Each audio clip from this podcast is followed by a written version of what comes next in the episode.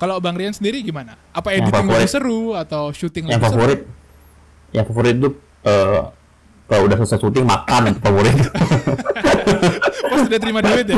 Iya, sudah dulu juga itu juga dog without a bone, an actor out alone, riders on the storm. Oke, uh, welcome to episode number 2 di RMT Podcast ID. Uh, tamu kita hari ini adalah seorang videographer, content creator, editor, uh, salah satu orang di balik dari film Rocks dan Philomena Story bagi yang uh, tahu. Uh, dan beliau ini sudah berkarya banyak sekali video-videonya udah bagus-bagus banget dan Wush, saya tuh eh, ketemu beliau dan saudaranya di acara PYFM yaitu Panasonic Young Filmmaker Award. Nah bedanya beliau waktu pulang bawa piala dia. nah saya enggak tapi itu dia. Nah itu kita beda kategori sih, beda kategori sih. Cuman kan luar biasa lah. Makanya saya saya undang eh, beliau eh, cukup baik untuk eh, maksudnya berbaik hati untuk hadir. Jadi terima kasih sekali Bang Rian. Apa kabar? sehat sehat Sehat ya? Sehat. sehat ya Oke. Nah, jadi kita eh, ketemu itu kira-kira awal tahun inilah ya. Itu kira-kira Ya, Januari. Januari ya. Januari ya Oke, nah beliau ini dan eh, dengan Filomena itu ya, itu memenangkan award yaitu eh, Best Wedding Video, ya kan? betul Ah, itu dia videonya diambil di Bali waktu itu. Eh, salah satu wedding yang videonya keren banget sih. Itu harus dicek. Eh, bisa dicek di YouTube atau di sosial media lainnya. Eh, judulnya Wake Up It's Your Wedding Day itu di channelnya Filomena ada, di channelnya Lumix ada, ya kan? Jadi bisa dicek Ya. di situ itu keren banget. Nah, sebelum kita masuk ke videografi dan lain-lain itu semua, mau tanya dulu nih eh, ke Bang Rian ini awal mulanya bisa tertarik atau suka dengan videografi itu gimana? awal mulanya ya awal mulanya Wih, lama banget ya awal mulanya itu bisa dibilang eh sekitar 10 tahun lalu mungkin ya 10 tahun? Wow, Hmm, enggak, 2010 ya. ya. Mhm. Ya, enggak sebenarnya sih awal mulanya itu adalah karena kita kan sering nonton film di bioskop. Mhm. Terus terus lama-lama suka film, kita ngikutin film, terus tuh 2010 itu aku masih SMA kayaknya. Ya, aku masih SMA. Mhm. Nah, di situ kita tertarik ketika kita punya akhirnya eh sorry, di situ kita tertarik untuk eh, punya kamera Mhm. Karena waktu itu kan orang masih baru belajar foto buat Ya. konten Instagram juga belum terlalu rame waktu itu Mhm, betul. jadi kita jadi kita eh, beli kamera Mhm. terus eh, Adit itu mulai kerja sebagai fotografer pertama kali 2013 2013 ya? Ya. Yang Adit mulai ya? Oh, oke. ya itu kita mulai bareng-bareng tapi baru mulai kerja 13 Oke, oke. ya 2013 nah 2013 itu eh masih foto masih foto ya. Mhm. terus lama-lama kita tuh buat foto buat foto, kita ngerasa eh, nggak dapet nih feelingnya gitu buat foto gitu. kurang akhirnya kita coba deh buat video ya gitu. Buat video ya aku juga nggak seret. Akhirnya aku juga buat video mulai belajar video mulai belajar ngedit dan lain sebagainya. Itu 2014 eh, kita video-video pendek buat video musik buat film pendek gitu-gitu walaupun masih pakai alat seadanya ya 16 kita buat itu eh, Filomena 15 tim sorry 15 2015. Oke. ya 15 kita buat Filomena sebenarnya sebelum itu kita udah ada wedding tapi eh belum apa ya kita belum punya nama gitu Mhm. akhirnya setelah dari dari 13 14 15 itu udah ada klien udah ada nama barulah kita buat sama Filomena itu Oke. Berarti sebelum eh, ada Filomena eh, masih pakai nama-nama pribadi gitu ya? ya nama pribadi kan kita masih freelance gitu gitu Oke. kan Hmm. Oke. ya 15 Berarti Filomena eh, Filomena ada duluan, baru Film Rocks ya berarti ya? Iya ya, film box itu sebenarnya jadi gini, eh, film kita kita 2015 udah buat Filomena, Mhm. Eh, sampai akhirnya di 2017 itu kan kita sendiri ya di Bali itu banyak ya eh, videographer wedding, Mhm. Ya kan, jadi otomatis market market banyak, eh, kompetitor dengan stylenya juga banyak. Mhm. Nah dari situ kita mulai sedikit agak jenuh karena eh, selain kompetisi yang makin besar, makin tinggi, eh apa ya jenisnya itu monoton itu sama aja. Mhm. Walaupun kita di Filomena itu kita buat konsep buat konsep untuk pecah wedding video beda-beda ya. Ya, ya. Tapi kita jadi kayak apa ya jenuh jenuh. Kita jenuh. Mhm. Nah dari situlah kita mulai berpikir buat video apa ya gitu. Buat video apa akhirnya eh, karena kita suka buat video travel, kita suka video jalan-jalan terus kita lihat video-video travel ini bagus kok editannya. gitu. Mhm. Seharusnya ini bisa dipakai untuk buat video yang lain gitu. Nah, Nah. yes. Akhirnya 2000 2016 ya 2016 2017 ya 2017 eh kita diajak lah sama salah satu DJ Mhm. untuk buat video Hmm. buat video eh buat video dia lagi manggung Manggung. lagi ya lagi on stage lah Mhm. di salah satu klub yang sudah tutup di Bali. Kita coba praktekin, oh ternyata bagus. Habis itu kita coba improve, improve, improve. Ternyata banyak yang suka karena is baru, ini jenis video yang baru gitu. Mhm. Mhm. Jenis video travel yang kita pakai untuk ke musik, untuk ke venue gitu. Event ya. Ya, nah dari itulah kita mulai coba eh, coba promosiin, coba jualin dan lain sebagainya. Jadi 2018 ya film Rocks itu ya. 2018 bilang ya 17 itu kita masih bangun nama 18 kita baru bisa publish namanya film Rocks Ah, berarti Ya. jeda berapa tuh? Tiga tahunan lah ya dari film dari 17 17 dari Filomena dari Filomena Ya. Tiga tahunan berarti kan? Filomena tiga tahunan ya Tiga benar. tahunan. Ah, oke. Nah, eh, bagi yang bagi yang dengar atau bagi yang nonton dan misalnya nggak tahu, Filomena itu eh, wedding video production berarti ya, dan fotografi Ya. juga kan? ya Filomena itu wedding Ah, ah. wedding video dan foto ya Betul. Nah, kalau film Rocks itu lebih, nah kalau film Rocks itu video mau apa aja mereka bisa bikin buat sebetulnya, ya kan? lebih ke ya komersial atau support video lah Nah, itu dah. Ya. Jadi mau ke- maksudnya corporate video lah, lifestyle video, event after movie, mau ah, showreel lah apa pun Ya. mereka ada lah, bisa lah. Dan yang terakhir juga apa sih itu namanya yang kayak visual visual effect gitu-gitu kan? Itu yang ya ya 3D. ya kita buat itu ya Nah, itu juga itu juga keren tuh. Nah, sekarang kalau balik lagi tuh, eh, kira-kira mm, untuk Filomena nih ya. Jadi ya udah udah mulai profesional kan? Itu masih inget nggak waktu dulu pertama dapat eh, klien? Nah, gimana tuh ceritanya tuh? oh kamu dapat klien ya Ah, klien sama pertama dapat klien masih hmm. inget apa nggak? iya kita 14 itu udah ada klien sendiri kan kayak tadi ya. aku bilang ya itu tuh awalnya bukan eh, klien dari kita tapi kita ngejemput bola gitu kita Oh. datengin kita kita kita naik motor Mhm. eh, datang ke tempat WO nawarin Hmm. nawarin facelift nawarin sampel kita keliling cari Mhm. ya bisa dibilang mungkin setahun itu kita keliling terus ya keliling Hmm. keliling keliling akhirnya kita dapat klien Mhm. waktu itu masih rame wedding wedding Cina sih Oh, iya iya iya. ya itu masih rame wedding Cina kita dapat klien dari situ barulah kita pakai eh, bukan pakai kita praktekkan Mhm.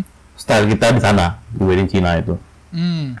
Oke. Nah, Gitu. eh, kira-kira gini nih, kan advice-nya untuk wedding videographer yang anggap beginner lah ya, anggap yang Ya. mau masuk wedding video. Nah, kan gimana caranya mereka bisa bisa dapat portfolio gitu? Karena kan kalau misalnya wedding video itu kan eh, wedding video itu salah satu video yang paling penting gitu kan.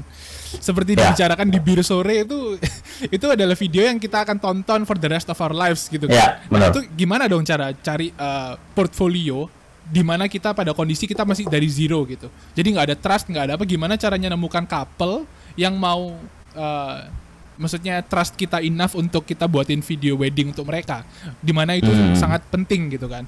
Ya, Iya, gimana iya. menurut Bang Rian ini? ya di mana mana kesulitan pertama itu nyari eh, orang yang mau percaya ya Hmm, hmm, tanpa kita nggak punya apa-apa mhm, gimana cara orang mau percaya gitu kita cuma bilang ya kok kita bisa buat eh, susah ya jadi kita ya pertama-tama juga aku eh, nyarinya klien yang apa ya yang budgetnya minim lah Oke. kita bilang ini aku bisa buat kayak gini gitu Mhm. tapi budgetnya minim ya udah oke gitu. Oh. at least at least aku bisa produksi gitu mhm. Mungkin buat yang mungkin buat yang baru mau terjun ya pasti pertama ya kita harus promo ya Mhm. promo itu dalam artian adalah bukan jualan nikel ya. promo itu dalam artian kita datang cari Mhm. cari network cari siapa mungkin ada yang mau wedding gitu eh aku mau wedding dong gitu Hmm. Ya aku buatin videonya gratis deh gitu misalnya gitu Soalnya dulu dulu saya juga gitu. Kalau nggak salah lupa ya. Jadi eh, gimana tuh ceritanya? Pokoknya dulu kalau nggak salah tuh saya mau bikin fashion video, ya kan? Nah kan saya waktu di PFM tuh ikut fashion video kan. Ya. Nah cuman waktu nawarin ke fashion brand itu portfolionya semuanya real estate.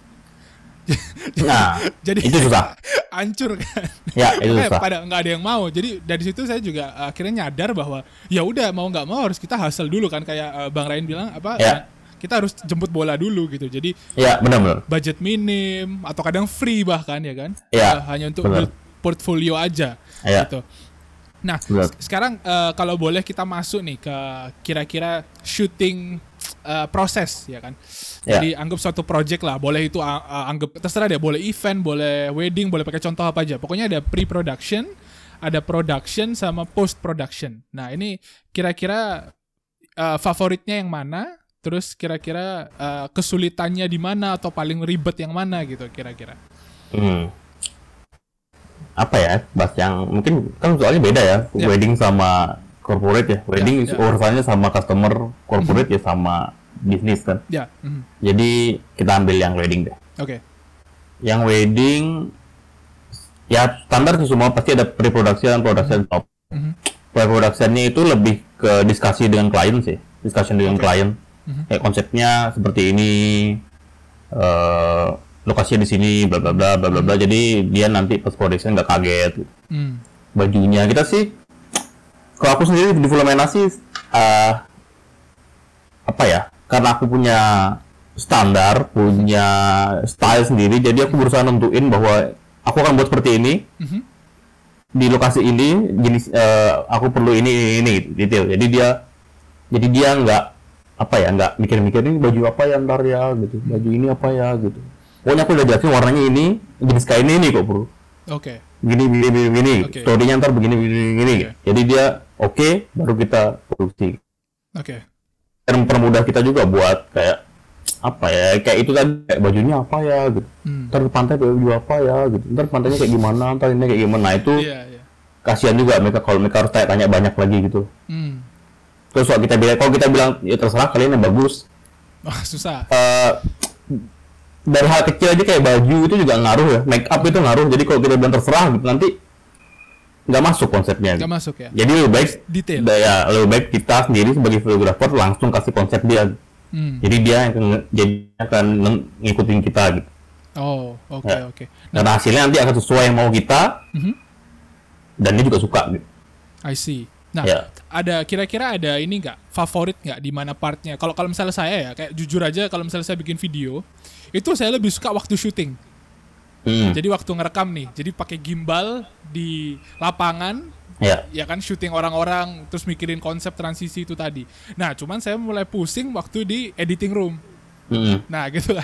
Di situ di situ mulai mulai maksudnya ya hal-hal Iya, kalau iya, kalau iya. menurut saya banyak hal lah import Hmm. footage lah ini gabungin ini Ya. nyocokin beat di depan komputer 8 jam sehari kayak gitu-gitu. Nah, kalau Bang Rian sendiri gimana? Apa Yang editing lebih favorit. seru atau syuting yang lebih favorit yang favorit itu eh, kalau udah selesai syuting makan itu favorit seru? Oh, sudah terima duit ya? Iya, sebenarnya dulu juga itu juga itu favorit udah Nah, itu favorit. waktu transfer masuk ya berarti.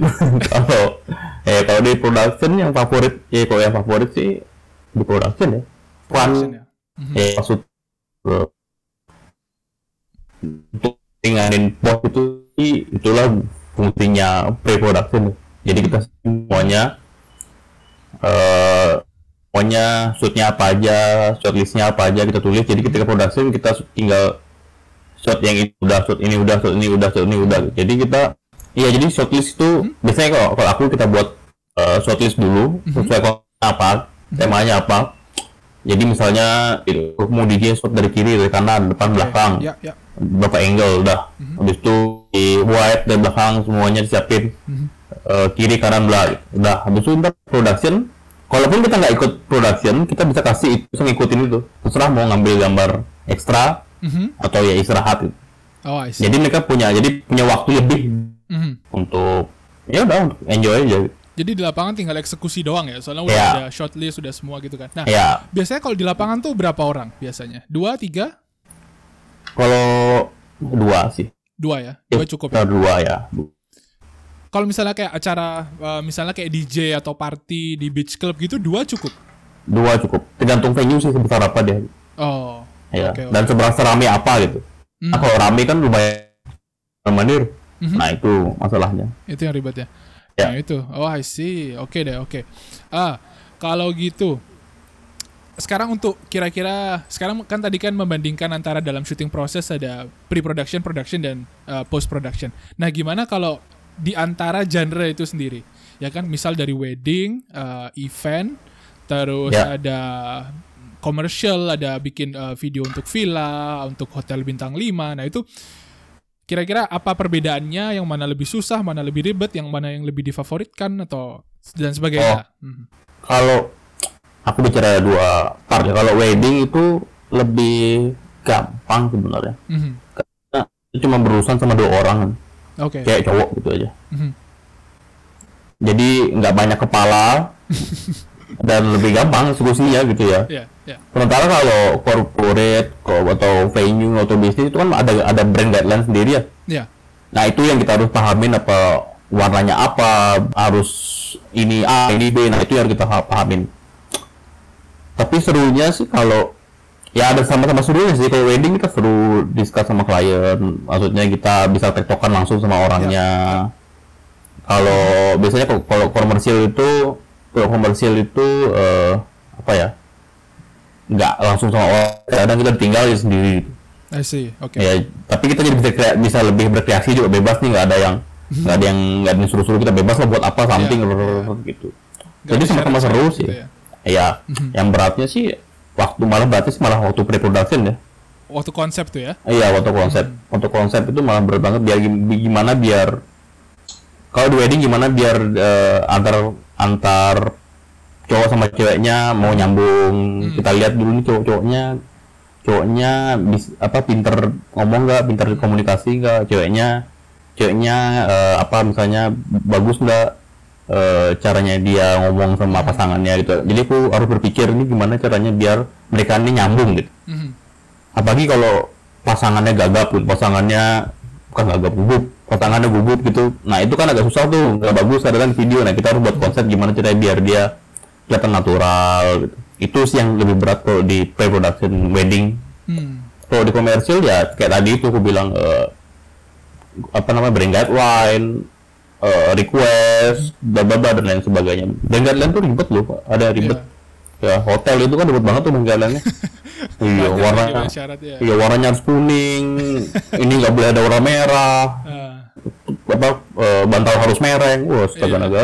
masa ya? Masa sampai segitu ya? Ya ada, ada yang lain gitu. Gila. Oke. Nah, sekarang kalau kira-kira ngomongin waktu produksi nih, ya kan? Anggap, Ya. anggap misalnya nggak ada nggak ketumpuk sama project lain ya, Ah. hanya satu project gitu. Misal, eh, ya, I know sih pasti pasti bakal berbeda-beda setiap eh, acara, setiap konsep, setiap couple ya kan.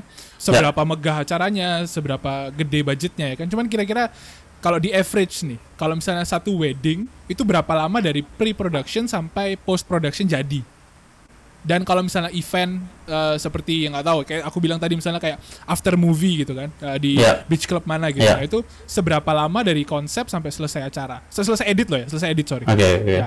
Kira-kira berapa lama?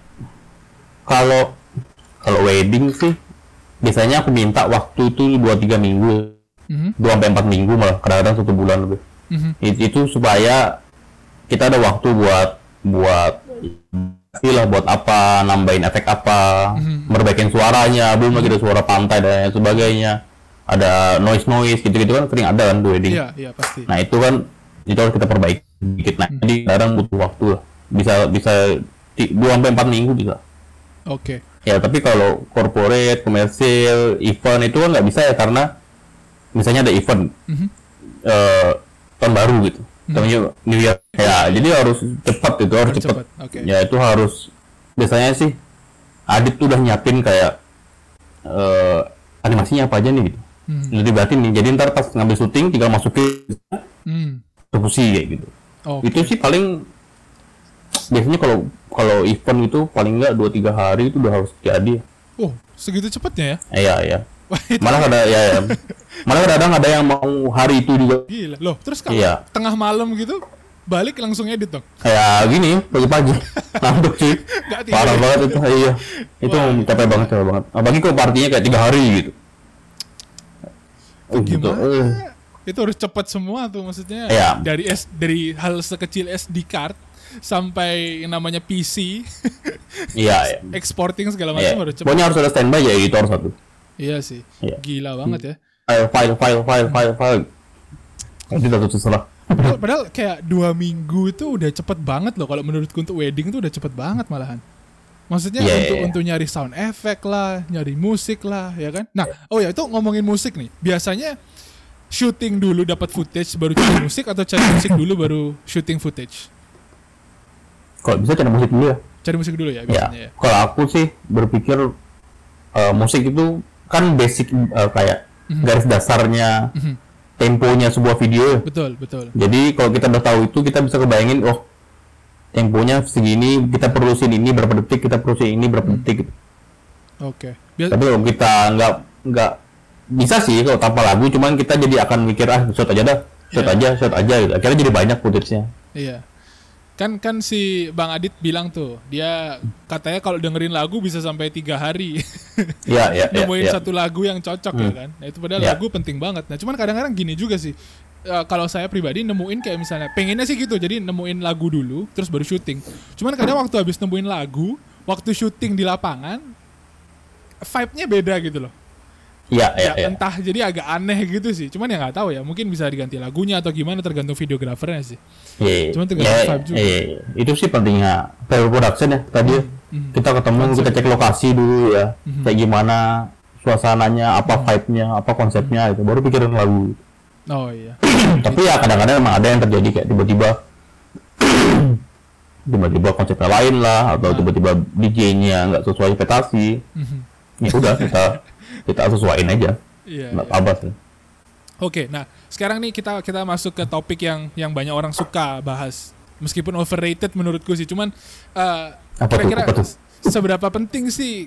Maksudnya ya anggap untuk pemula deh, untuk pemula videografi. Anggap kita balik ke tahun 2014 gitu, ya kan? Ini awal-awalnya merintis videografi. Nah, seberapa penting sih gear itu untuk bikin portfolio misalnya?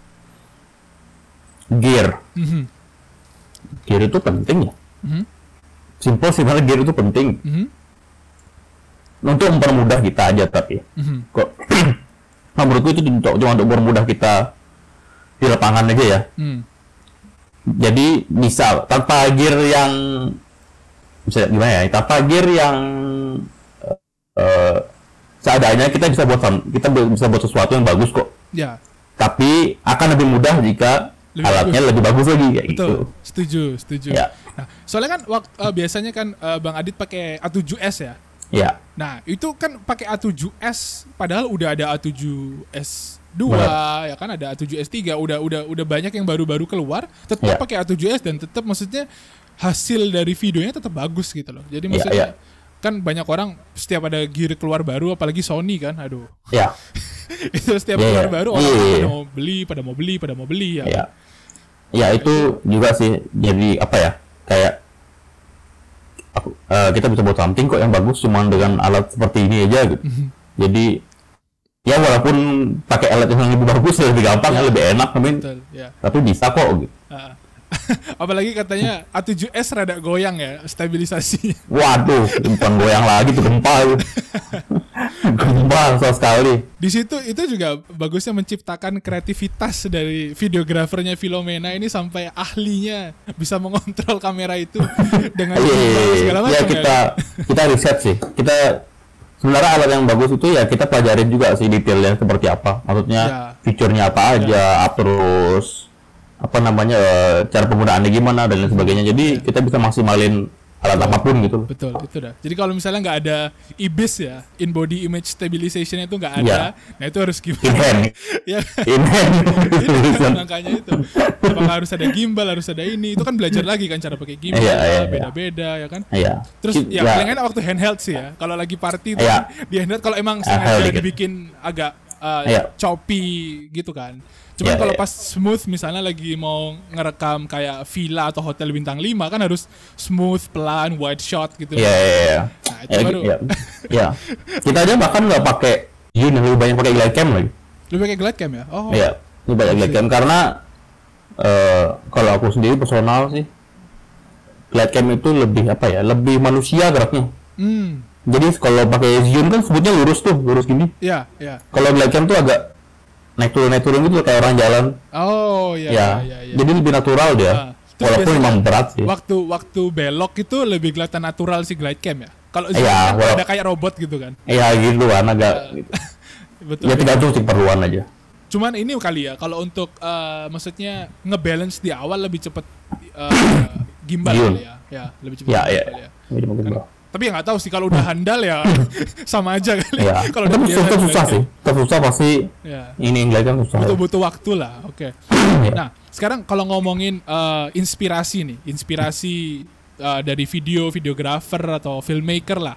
Eh, kan tadi kan bilang suka nonton film tuh eh, di bioskop Iya. atau apa. Nah, kalau inspirasi itu dapat dari mana? Misalnya apakah ada tokoh-tokoh boleh da- dari dalam negeri, dari luar negeri, apakah ada gitu?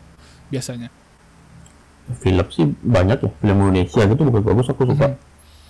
film luar juga banyak aku sering sih ya standar sih aku sering nonton film Hollywood Mhm. Christopher Nolan gitu aku suka bagus-bagus filmnya Joko Anwar juga tahu lah semua pasti filmnya bagus-bagus Ya, betul. terus sebenarnya aku eh apa ya nonton nonton film itu sekarang nggak cuman lihat storynya ya tapi juga lihat bagaimana mereka tuh dapat dapat gambar gitu. Kenapa gambar itu bagus gitu? Hmm. jadi aku pelajarin kenapa gambar itu bagus ya gitu. Kenapa kalau kita yang ngambil gambarnya itu jelek? Nah itu. Itu yang aku belajar aku lihat video Tom Calder, Neo Nolenger banyak lah videonya. Aku lihat kenapa dia bagus ya videonya? Mhm. nggak cuma warna tapi pasti ada hal yang bikin ih video ini bagus gambarnya aku suka gitu. Cinematic ya. Iya jadi nggak sinematik nggak cuma warna sama sama suara ya tapi eh, rasionya terus backgroundnya apanya dan lain sebagainya itu itu sih yang aku pelajarin pelan-pelan betul. kalau kalau buat ini buat yang pengen belajar nih Mhm. coba cek eh, YouTube-nya si Ricci Oli. Ricci Oli namanya. Ricci Oli ini salah satu eh, YouTuber, eh, videografer juga yang sekolah di Australia. Mhm. Dia itu sering buat review video tapi yang nggak banyak efek gitu. Oh, ya. Efeknya biasa aja, warnanya biasa aja, tapi dia mengerti tentang framing, dia mengerti tentang cut, tentang scene dan lain sebagainya. Jadi video ini bagus banget, tapi tanpa efek-efek yang aneh-aneh. transisi. Videonya, videonya bahkan cuma pakai tangan gitu, tapi Oh. nggak ada transisi, Gak ada transisi. Nggak ada transisi ya. Tapi dari situ belajar, ya ini kita harus paham nih, apa rasionya, apa cut-cutnya, Mhm. apa part apa yang bikin dia bagus, kenapa dia bagus gitu. Dari situ Oke. eh, video-video kita yang lain gitu. Hmm.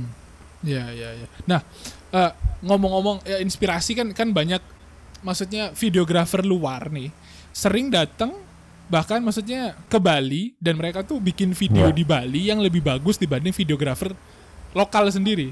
Ya, ya. Nah, itu itu salah satu motivasi saya pribadi sih, ya kan? Ya, ya. Benar-benar. banyak banget datang terus mereka keliling lah dari sini bikin video ke Ubud lah terus ke waterfall ini waterfall itu ya kan pergi Bener. ke Seminyak pergi ke sampai Uluwatu lah ke pantai nah itu gimana gimana maksudnya eh, kalau menurut Bang Rian sendiri pribadi ya maksudnya videografer lokal dibanding videografer luar apakah kita tuh sudah mulai catch up dengan mereka atau enggak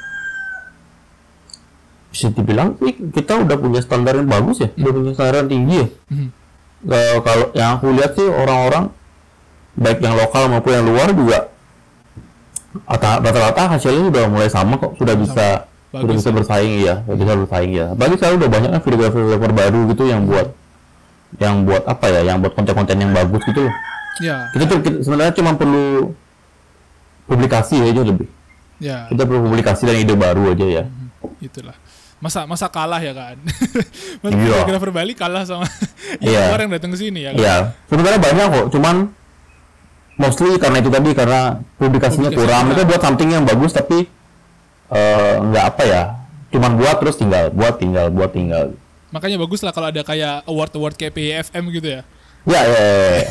dan karena itu juga kemarin kita bulan Maret kayaknya eh Maret ya Eh, jadi aku sama Adit berpikir ingin apa eh aku sama Adit pikir bahwa kita juga perlu inspirasi baru dari orang lain dari orang-orang lokal terus banyak juga videografer kan yang di Bali sebenarnya banyak kurang banyaknya gitu itu banyak kan wedding gitu.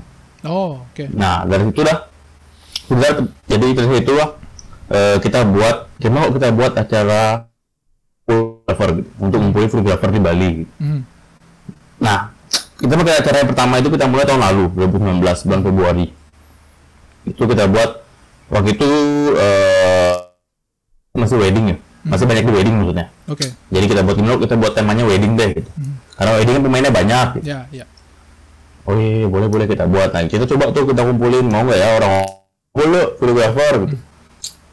Kebetulan waktu itu eh, saudaraku masih ya punya punya restoran di Canggu. Mhm. ya gimana kita kumpul di sini gitu. kita buat acara di sini gitu. Kumpulin semuanya. Kita cari pembicara yang mau bicara sedikit lah. Mhm. lebih tipis gitu. Dan gratis gitu. Mhm.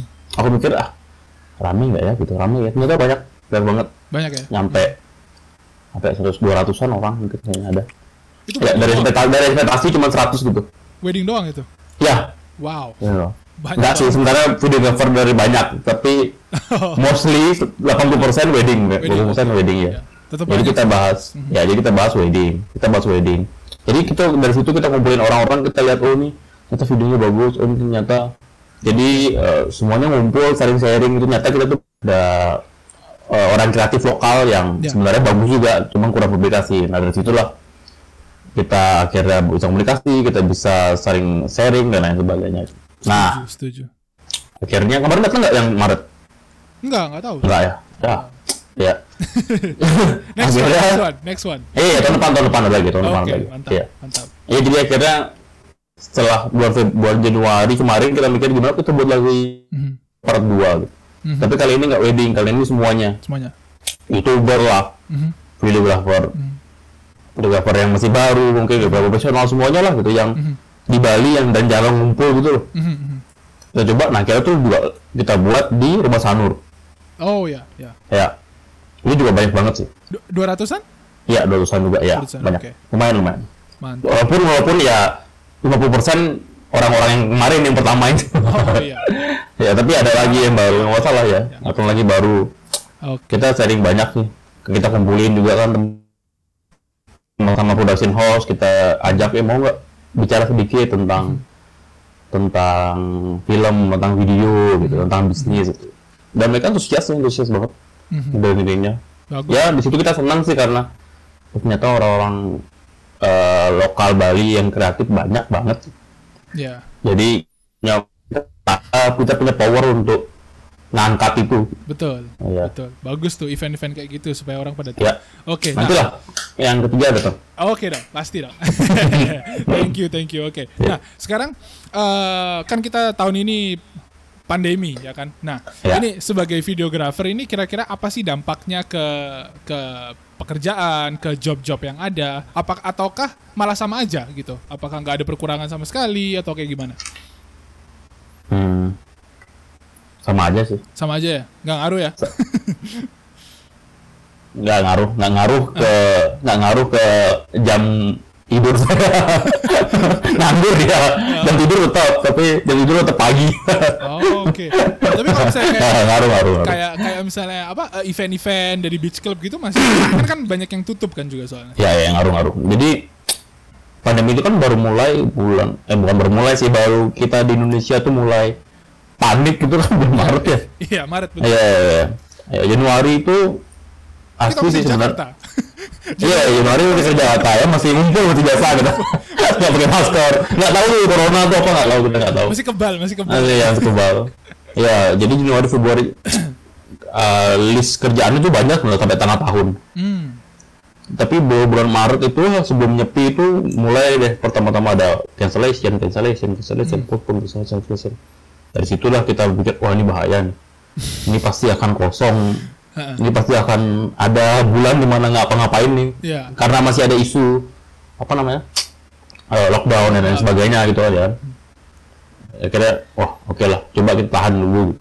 Kita cari kerja kita cari project yang lain kita apa apa kerjaan yang lain. Nyata benar nyata bulan April itu April itu supposed to apa ya like bulan yang rame gitu. Loh Hmm, hmm. wedding lumayan ada Ya.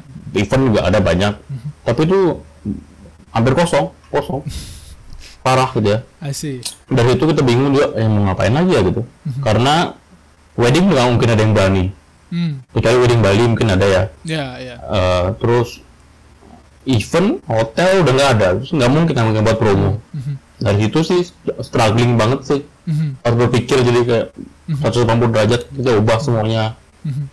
tapi di satu sisi ya kita bisa ngerjain hal lain gitu loh. Kita bisa jadi buat artikel kita bisa jadi buat konten-konten yang kecil buat vlog Yes. ngupdate-ngupdate konten yang lain lah buat website dan lain sebagainya itu sih yang aku ambil hikmahnya Iya, betul. ya Dan kan jadi ada juga ini kan uh, opportunity-opportunity kayak yang barusan dibuat misalnya kayak uh, new normal video. Ya, kan kan ya. ada juga akhirnya yang Iya, iya, iya. kan. aku berpikir bahwa ini orang pasti cepat atau lambat mereka akan buka gitu Mhm, mhm. nah dia harus sama Adit mempersiapkan apa yang bisa kita lakuin Mhm. untuk mereka terutama buat yang masih buka. Ya. jadi aku juga buatin konten untuk yang masih buka aku buatin video kecil-kecil aja for Ya. free lah I see. kecil buat apa. Mhm. yang penting aku support mereka Mhm. yang masih buka Mhm. dan aku juga punya konten gitu aja Oke. ya akhirnya setelah mau mau buka ini barulah kita bisa ini aku pernah buatin ini aku pernah buatin ini gitu Oh. sebenarnya itu juga ini sih eh, apa ya kayak Mhm. untuk berkreasi sebenarnya Ya. sementara di masa pandemi itu emang opportunity untuk berkreasi lah Ya. buat apa aja yang nggak mungkin bisa dibuat misalnya kita maksudnya misalnya kita mau pengen buat aku buat pengen buat animasi B nih kayak gini Ya. kalau ke komersil kan nggak mungkin kan nggak mungkin mau Ya, ya. tapi ya gratis pasti gratis nih tapi aku mau buatin kayak gini gitu ya udah mau pasti ya udah kita buat aja Betul. Itu hikmahnya di situ mungkin. ya di situ Betul. Nah, kalau cuman emang parah sih sepi banget iyalah apalagi kan Hmm. kita di Bali pada bidang pariwisata ya kliennya. Jadi susah. Apalagi Benar, benar, benar, kayak benar. klien wedding yang dari luar-luar ya kan. iya Nah, benar kalau misalnya untuk eh, misalnya untuk bikin konten itu sendiri. Jadi kan misalnya kayak kita punya misalnya YouTube channel atau Instagram eh, Instagram account gitu kan. Kita tetap harus setidaknya update beberapa lama sekali lah ya kan. Ya Nah, itu gimana strateginya misalnya si apa Filomena dan Filmrocks ini gimana strateginya untuk terus keep updating konten di mana kita eh, lagi pandemi gitu dan lagi sepi misalnya. Apakah pakai footage-footage lama, video-video lama atau gimana? hmm. kalau Filomena Filomena kan banyak di foto juga ya Mhm, mhm. jadi kita kita video videonya lebih banyak foto malah Di mana foto jadi. kita putar lah sedikit konten ke foto bisa kita submit ke gantian sesuai topik aja Mhm. terus video kita bisa buat pas misalnya eh, video kayak kemarin eh, si yang menang PFM itu Ya, ya. dia kemarin birthday eh birthday wedding anniversary Ini anniversary ya. ya setahun ya itu kita kita kita upload lagi Ya.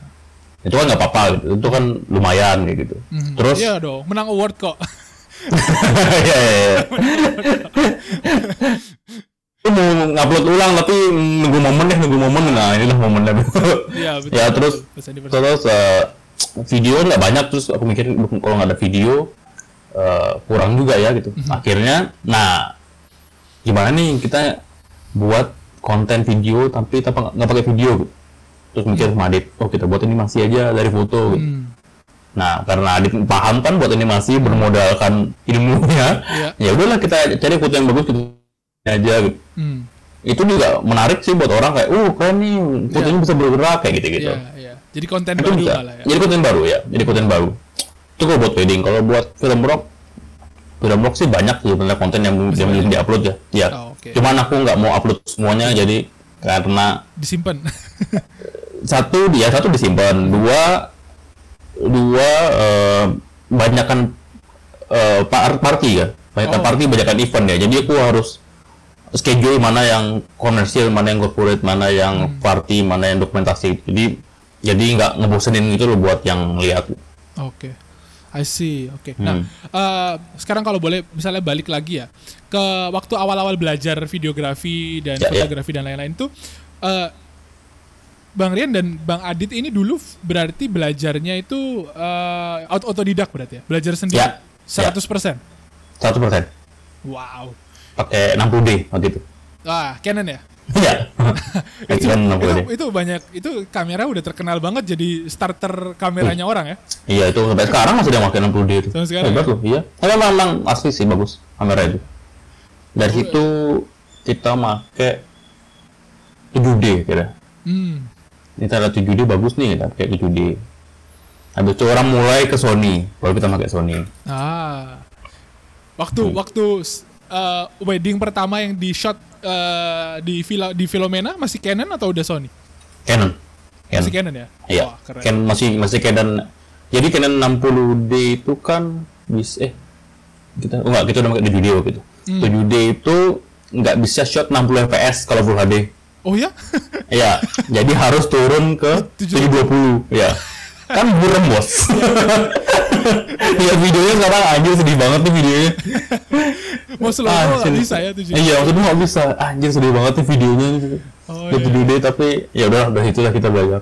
Aku kira bisa loh 60 Enggak, FPS. nggak bisa. 10 80 Tuh. Iya, 7D nggak bisa nggak bisa. Iya, iya, iya. Ah, Sedih. terus em, waktu waktu dulu pertama pindah ke Sony, apa apa alasannya pindah ke Sony dari Canon? Pindah ke Sony itu Hmm. karena A7S. Ah, low light. Ya, low light bener. Gara-gara Karena low light. kita sering shoot low light. Nggak pernah ada solusi yang bagus kayak semua video wedding dulu jelek aja low lightnya. Hmm. Harusnya harus bawa lampu. Oh Which iya. is gede dong Iya. lampunya. Iya. Muncullah itu A7S itu penyelamat Hmm. juta umat. Nyobain anjir nih ISO 30 ribu masih awal. Masih. Iya. Asik. Ah, coba inilah gitu. Ah. Dan cocok sih memang karena akhirnya kita buat video event, buat video dan lain sebagainya kan perlu gelap tuh. mhm. Itu solusi banget sih. Bagus banget ya. Iya. Oke. Nah, terus kemarin dapat dapat Panasonic apa tuh yang PFM tuh? Best wedding film. Ya, bukan bukan. Eh, kan dapat kamera kan? Oh kamera, iya iya. iya. Nah, Kameranya kamera apa tuh? itu Lumix GH sama GH95. G95, G95. G95. Oh, Ya, se- seberapa seberapa maksudnya fiturnya seberapa bagus? Sebenarnya aku suka sih kamera itu. Mhm. Eh, apa ya? Kayak IS-nya bagus banget, terus Mhm. terus fitur untuk videonya banyak. Mhm. Aku suka, tapi eh mungkin untuk kesim profesional ya kalau aku bilang. Oh, oke. Iya, Aku- aku cobain buat video YouTube, buat sosial media masih oke kok. I see. Cuman Oke. still kalahnya tetap di gelap Loh, dan soalnya dia micro four third nggak usah, kecil banget. Oh, Iya, nggak full frame ya? enggak, enggak aku frame. Oh, I see. Aku coba beberapa kali asik sih kamera ini. Asik buat jalan kayak apa ya? Simpel, simpel banget, simpel banget. Simpel banget. Lebih simpel daripada DS. Mhm. Cuman untuk saya profesional Masih oke. cocok. ya? Iya. Oke. Untuk untuk ke depannya nih dari sekarang sampai nggak tahu kapan terakhir pandemik selesai atau gimana tuh apa aja nih Iya. uh, Filomena dan Film Rocks ini apa nih project-projectnya yang kita bisa tahu nih? Yang boleh tahu lah. Hmm. Kalau wedding buat tahun kalau wedding dari filmnya tahun ini sih belum ada ya. Mhm. Ah, Mereka adanya tahun depan. Mhm. Tahun depan ada beberapa wedding yang mulai masuk. Tapi eh, untuk ngebantu, aku, aku paham sih kondisinya bahwa sekarang kan force major ya, Ya. semuanya tentatif itu apakah bisa travel apakah enggak gitu. Jadi aku offer juga eh, free cancellation untuk semua Oke. reservation semua booking ya. Jadi mereka bisa cancel kapan aja kalau memang nanti border nggak bisa dibuka Hmm. atau satu dan lain hal. Ya betul. Jadi untuk wedding. Kalau untuk film rock sih untuk bulan-bulan ini masih ada ya. Eh maksudnya untuk bulan-bulan ini untuk sampai akhir tahun ini ada kita bisa kita buat video ro- opening, kita buat new normal video. Terus kita banyak animasi video juga sekarang karena orang kan nggak bisa keluar nggak bisa syuting jadi buat animasi kan. betul. Ya kita buat animasi juga ada. Betul. Terus eh kita ada masih masih tahap planning sih kita ada mau buat dokumentasi. Mhm. Eh, yang satu fashion, yang satu BMX, yang satu tentang BMX ya. Mhm. Ya dan itu dua itu rencananya. Itu akan kita masukin Netflix. Gawat. rencananya. Rencananya.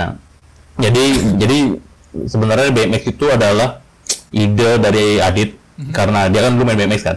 Oh, oke. ya terus dengan terus bareng-bareng sama asosiasi BMX Bali Mhm. kita pikir kita harus naikin eh, tentang olahraga BMX di Bali lagi gitu. Gimana cara? Ya udah kita buat deh video ini mau nggak Hmm. tapi udah kita buat video yang cuma tonton terus ya udah hilang di YouTube gitu mending kita buat something yang bisa Berkesan. ya yang bisa berkesan lah ya bisa berkesan lah gitu jadi jadi aku planning bahwa ini kita buat ini kita masukin at least kalau nggak Netflix eh, video stream yang lain lah Ya, ya. yang bisa kita tonton terus dikomersialkan mungkin Betul. pada akhirnya terus juga kita akan coba masukin ke wording wording wording yang lain dan lain sebagainya Wah. dulu Pak Adit pernah buat satu untuk Bandung Hmm.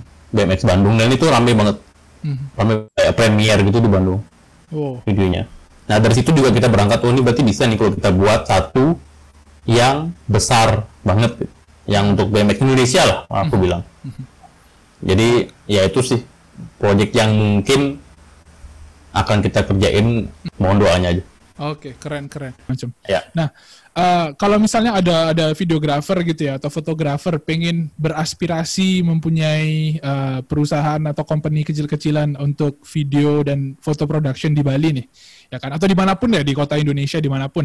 Nah itu apa kira-kira sarannya? yang pengen Yang Punya- pengen, aha, video, punya production ya production house lah, mau taraf kecil-kecilan, gede-gedean, whatever. Tapi de- harus Oh, oke. start gitu.